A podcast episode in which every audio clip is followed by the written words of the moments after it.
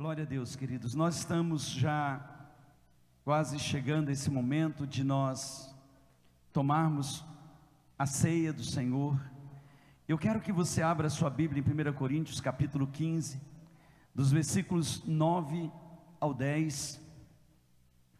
1 Coríntios, capítulo 15, dos versículos 9 ao 10.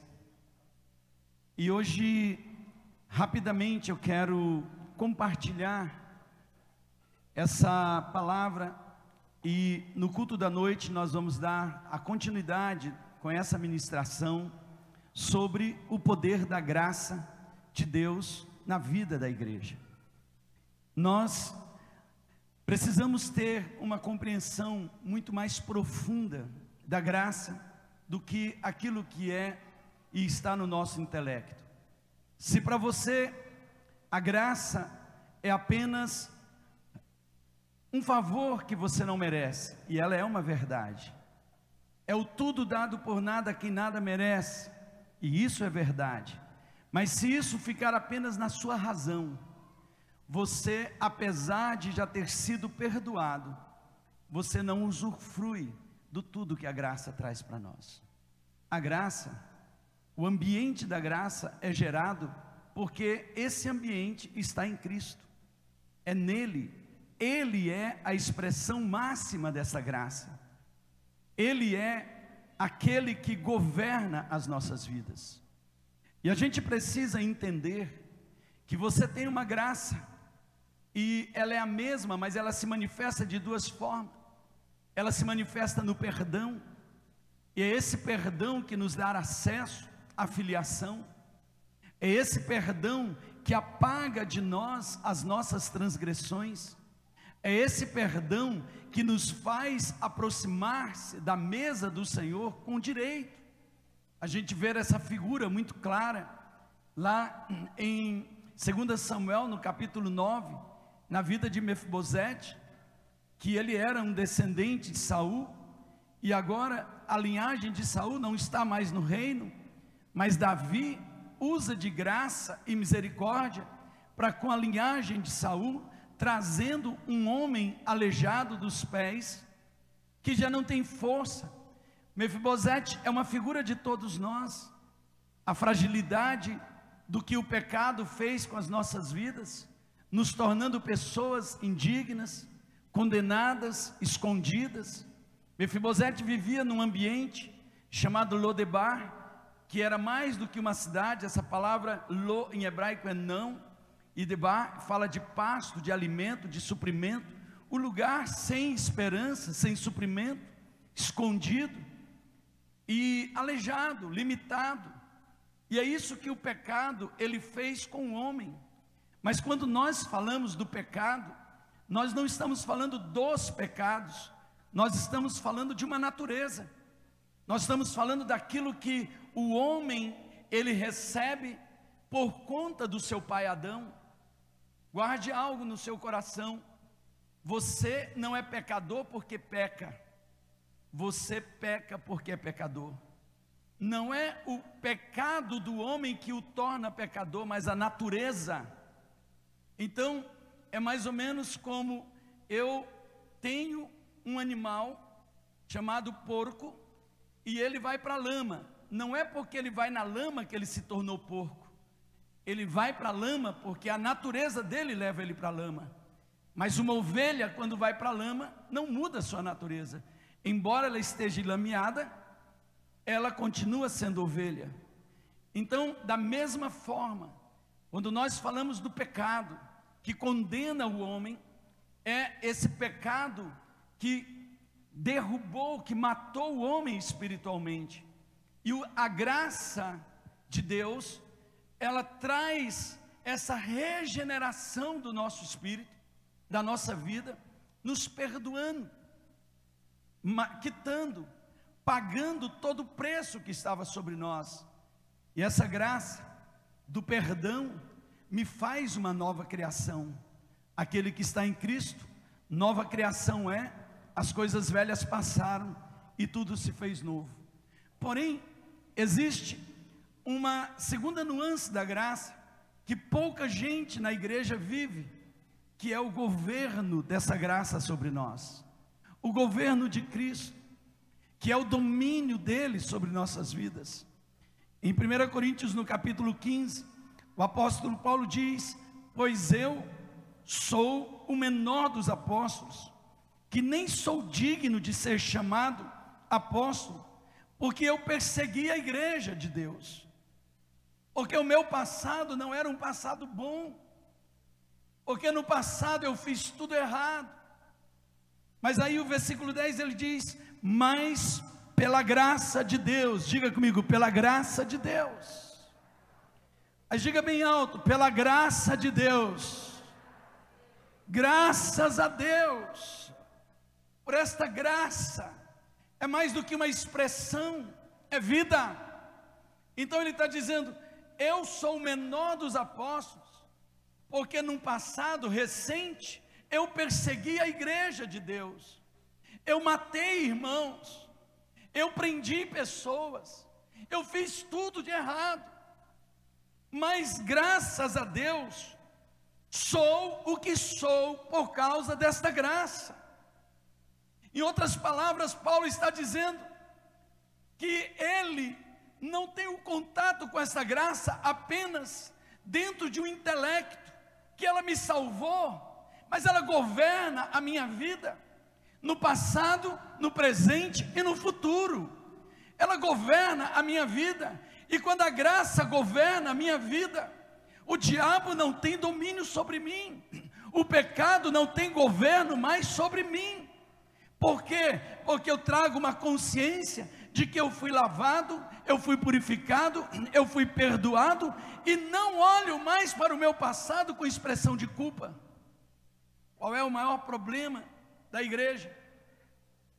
Todos sabem que foram perdoados, mas nem todos se perdoam do que viveram. Olha só, todos sabem que foram perdoados, mas nem todos se perdoam. Há muita gente vivendo debaixo de acusação. E é por isso que o diabo ele tem ocasião contra a vida de muitos cristãos. Porque ele é o acusador das nossas almas. Por que, que ele não é acusador do meu espírito?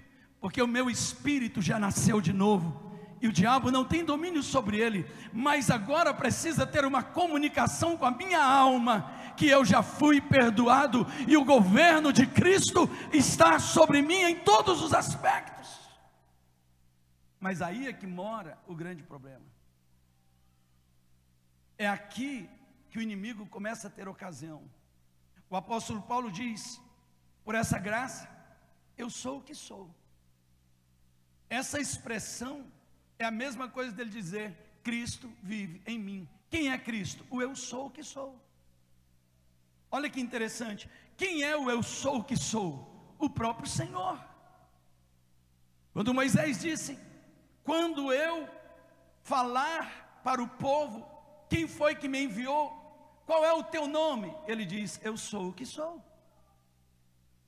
Quando você vê Jesus sendo preso no jardim de Getsemane, a Bíblia diz que naquela escuridão, eles não identificando quem era Jesus, alguém perguntou: Quem é Jesus? Ele disse: Eu sou. Caiu todo mundo no chão. Uau! Eu sou. Caiu todo mundo. Naquele momento, o que Jesus está dizendo?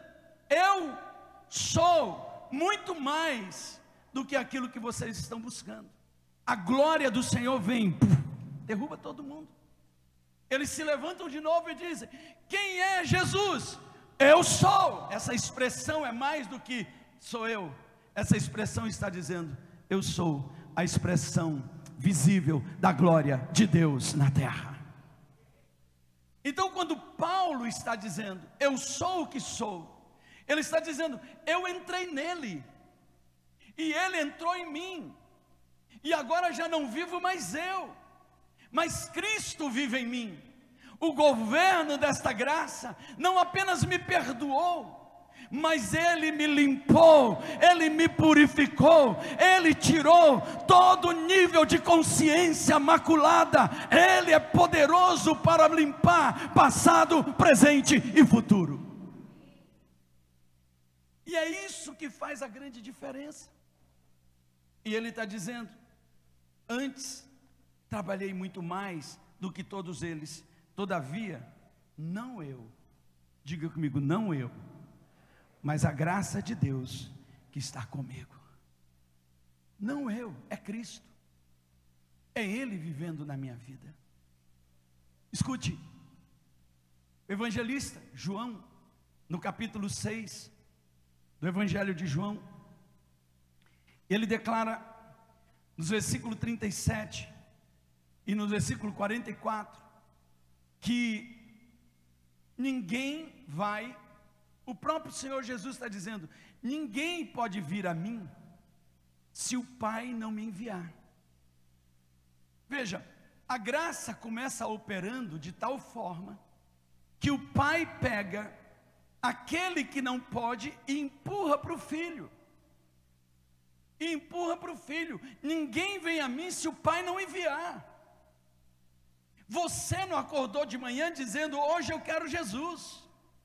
Foi o Pai que operou pelo Espírito Santo para empurrar você na direção do Filho. Por quê? Porque o Pai não trata conosco, ele só trata com o Filho. Então, o Pai me apresentou o Filho, o Pai me empurrou para o Filho. Para quê? Para que eu entre nele e ele entre em mim. Porque quando eu entro nele, eu sou perdoado. Quando ele entra em mim, eu sou glorificado. A vida dele transborda em mim. Quando eu entro nele, o meu passado é limpado. O meu passado é apagado. E quando ele entra em mim, a vida que eu passo a viver, já não vivo na força da carne, mas na força daquele que ressuscitou. Amém, queridos? Por isso que quando nós estamos aqui no ambiente da mesa, esse é um ambiente de graça. E por que que tem gente que chega nesse ambiente e vira as costas? Porque não tem o governo da graça sobre si. Por que que alguém chega aqui e diz eu não posso comer porque eu não mereço? Eu não posso comer por quê? Porque, embora já tenha sido perdoado, lavado, limpado, não houve ainda uma comunicação na sua alma que lhe tirasse a culpabilidade, que lhe tirasse toda essa situação de culpa. Escute algo nessa manhã, a graça, ela me limpa todo o pecado, ela joga no mar do esquecimento para Deus. Eu não esqueço, mas o Senhor tira de mim o veneno da culpa da minha alma. Uau! Paulo está dizendo: eu sei quem eu fui, mas eu não tenho mais culpa em mim porque o veneno da culpa foi arrancado da minha alma. Hoje, nessa manhã, eu quero declarar para você: ao sentar na mesa do Senhor, o veneno da culpa vai ser arrancado de você, e o diabo não terá mais domínio sobre você. Amém? Ele não terá mais domínio sobre você, não haverá mais esse domínio. Em Romanos capítulo 6, nos versículos 11 a 14, a palavra de Deus diz que o pecado não governa mais aquele que vive no governo da graça, porque estás debaixo da graça e não debaixo da lei. O pecado já não tem governo sobre mim. Não há mais veneno de acusação na minha alma. Esse é o ambiente de guerra espiritual mais poderoso que existe. A gente viveu um tempo na igreja, expulsando demônios, limpando as pessoas de toda influência demoníaca, mas assim mesmo as pessoas permaneciam caídas, por quê? Porque o diabo saiu, mas o veneno ficou na alma, e se ficou na alma o veneno, fica acusação, e o diabo fica tendo pé na vida de muita gente, mas hoje, nesta manhã, eu quero declarar: há um ambiente onde o diabo não pode ter acesso, e esse ambiente é a graça de Deus. Você pode dar um aplauso bem forte ao Messias. Nesse ambiente o diabo não pode. Se a sua casa está nesse ambiente, o diabo não entra. Se a igreja está nesse ambiente, o diabo não entra. Se a sua vida está nesse ambiente, o diabo não entra. Por quê? Porque aonde Cristo está, Satanás não pode tocar. Quando ele governa a minha alma, quando eu estou debaixo desse governo, é como se eu estivesse numa bolha de proteção. Nesse lugar, o inimigo não tem acesso. Sabe, queridos, você acha que crentes, nascidos de novo, que caem no pecado novamente porque não conseguem vencer as suas debilidades, é por quê? Porque são fracos? Não, porque não permitiram que essa graça do governo comunicasse com a sua alma e limpasse da sua alma o veneno da acusação, o veneno da culpa, o veneno da culpa. Tem gente que quando lembra do passado, até na razão ele diz: Cristo me perdoou, mas eles mesmos não se perdoam. Tem muita gente que não está se perdoando. E quem não se perdoa não consegue avançar na vida de Cristo. Muita gente, sabe, queridos, por que, que tem pastores que às vezes estão suicidando, porque estão vivendo num ambiente de culpa, de culpabilidade. O veneno da culpa está na alma. E o governo da graça, ele veio para tirar esse veneno da culpa das nossas vidas. Eu posso lembrar, eu me lembro, eu me lembro onde eu caí, eu me lembro aonde eu pequei, eu me lembro do que eu fiz de errado. Eu me lembro, eu me lembro quando eu, quando eu traí, quando eu adulterei, quando eu menti, quando eu roubei. Eu não me esqueço de nada disso, mas uma coisa eu sei: quando Cristo se manifestou na minha vida, eu fui perdoado, eu fui limpado, eu fui lavado, e mais do que isso, eu me lembro de tudo isso, mas não tenho mais culpa dentro de mim, porque Ele já arrancou o veneno da culpa da minha alma. Isso é diferente. E quando alguém tenta falar disso, você, isso não mexe mais com você. Isso não mexe mais com a sua vida. Quando você fala da sua vida, você não fala num ambiente de culpa, mas como o apóstolo Paulo, você diz: sim, eu fiz tudo isso, mas pela graça, pela graça, pelo governo desta graça de Cristo Jesus, Ele em mim e eu nele, eu sou limpo, eu sou lavado, eu sou purificado e eu posso avançar para a glória do Deus Todo-Poderoso. E eu venho aqui nessa manhã de ceia para dizer para você, que há uma vida disponível para cada um de nós. Eu quero, mais uma vez, que você abra a sua Bíblia em 1 Coríntios capítulo 1.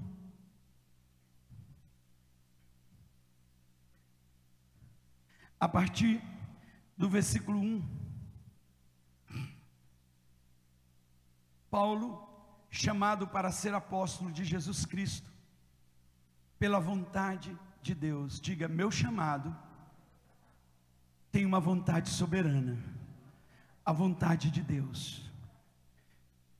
A igreja de Deus que está em Corintos, aos santificados em Cristo Jesus, chamados para serem santos, com todos os que em todo lugar invocam o nome do Senhor Jesus Cristo, o Senhor deles e Senhor nosso. Diga comigo, Senhor deles e Senhor nosso. Graça seja convosco e paz da parte de Deus, nosso Pai, o Senhor e o Senhor Jesus Cristo. Olha que coisa interessante, igreja. Essa graça que comunica com a minha alma, essa graça que arranca da minha vida, todo nível de veneno da culpa, essa graça, ela não só muda a minha vida, mas ela muda as minhas gerações. Eu vou falar mais uma vez. ela não só muda a minha vida, mas muda as minhas gerações. Deixa eu lhe dar uma palavra nessa manhã. O mesmo Deus de paz, que estabeleceu sobre a sua vida esse ambiente de cura, de libertação, por meio de Cristo, Ele não só está trabalhando na sua vida, mas na vida dos seus filhos, na vida da sua família, na vida da sua casa, na vida de todas as suas gerações, porque é o mesmo Deus meu, é o Deus deles. Uau! Olha o poder que essa consciência de que não há mais na minha alma aquilo que um dia me envenenou, Patrícia, me envenenou, Pamela. A culpa. A culpa tem envenenado a vida de muitos crentes. A culpa tem feito muitos crentes estarem trabalhando todo dia para fazer mais, mais, mais, mais, mais. Por quê? Porque eu fiz tanta coisa errada, agora eu preciso fazer. Ei, ei, ei! Foi por um sacrifício foi por um por uma só oferta que você e eu fomos redimidos. E essa oferta foi poderosa para regenerar o seu espírito. E ela é poderosa para santificar a sua alma. Sabe por que muita gente tem medo do ambiente da graça? Porque ainda vive debaixo da culpa.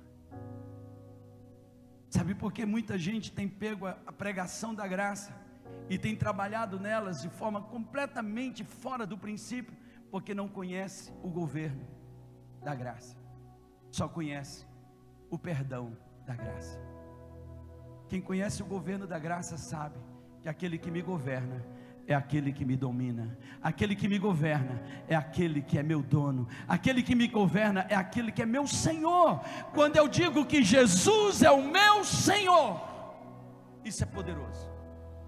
O inferno treme quando você chegar dentro da sua casa e dizer: Jesus é Senhor dessa casa, Jesus é Senhor da minha vida, Jesus é Senhor dessa igreja. Por quê? Porque onde Jesus é Senhor, não tem espaço para outro Senhor.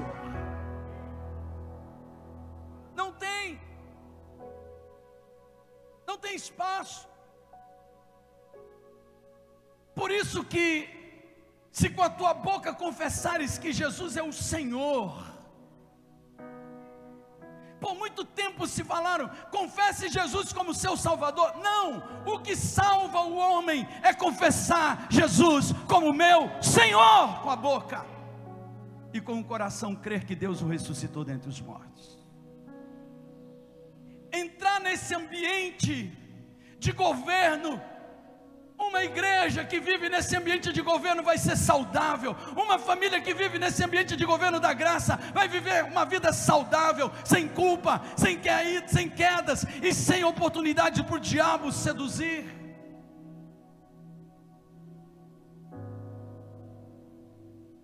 Um dia Mefibosete saiu da mesa e Davi disse: O que aconteceu? Ziba me seduziu. O Mefibosete, eu lhe trouxe, e eu lhe disse que você senta como um dos meus filhos. Ziba me seduziu, rei, por causa da minha herança. Então pegue a herança, dá para Ziba, e venha sentar como filho na minha presença. Vai acabar o seu problema. O diabo está lhe seduzindo por causa de coisas.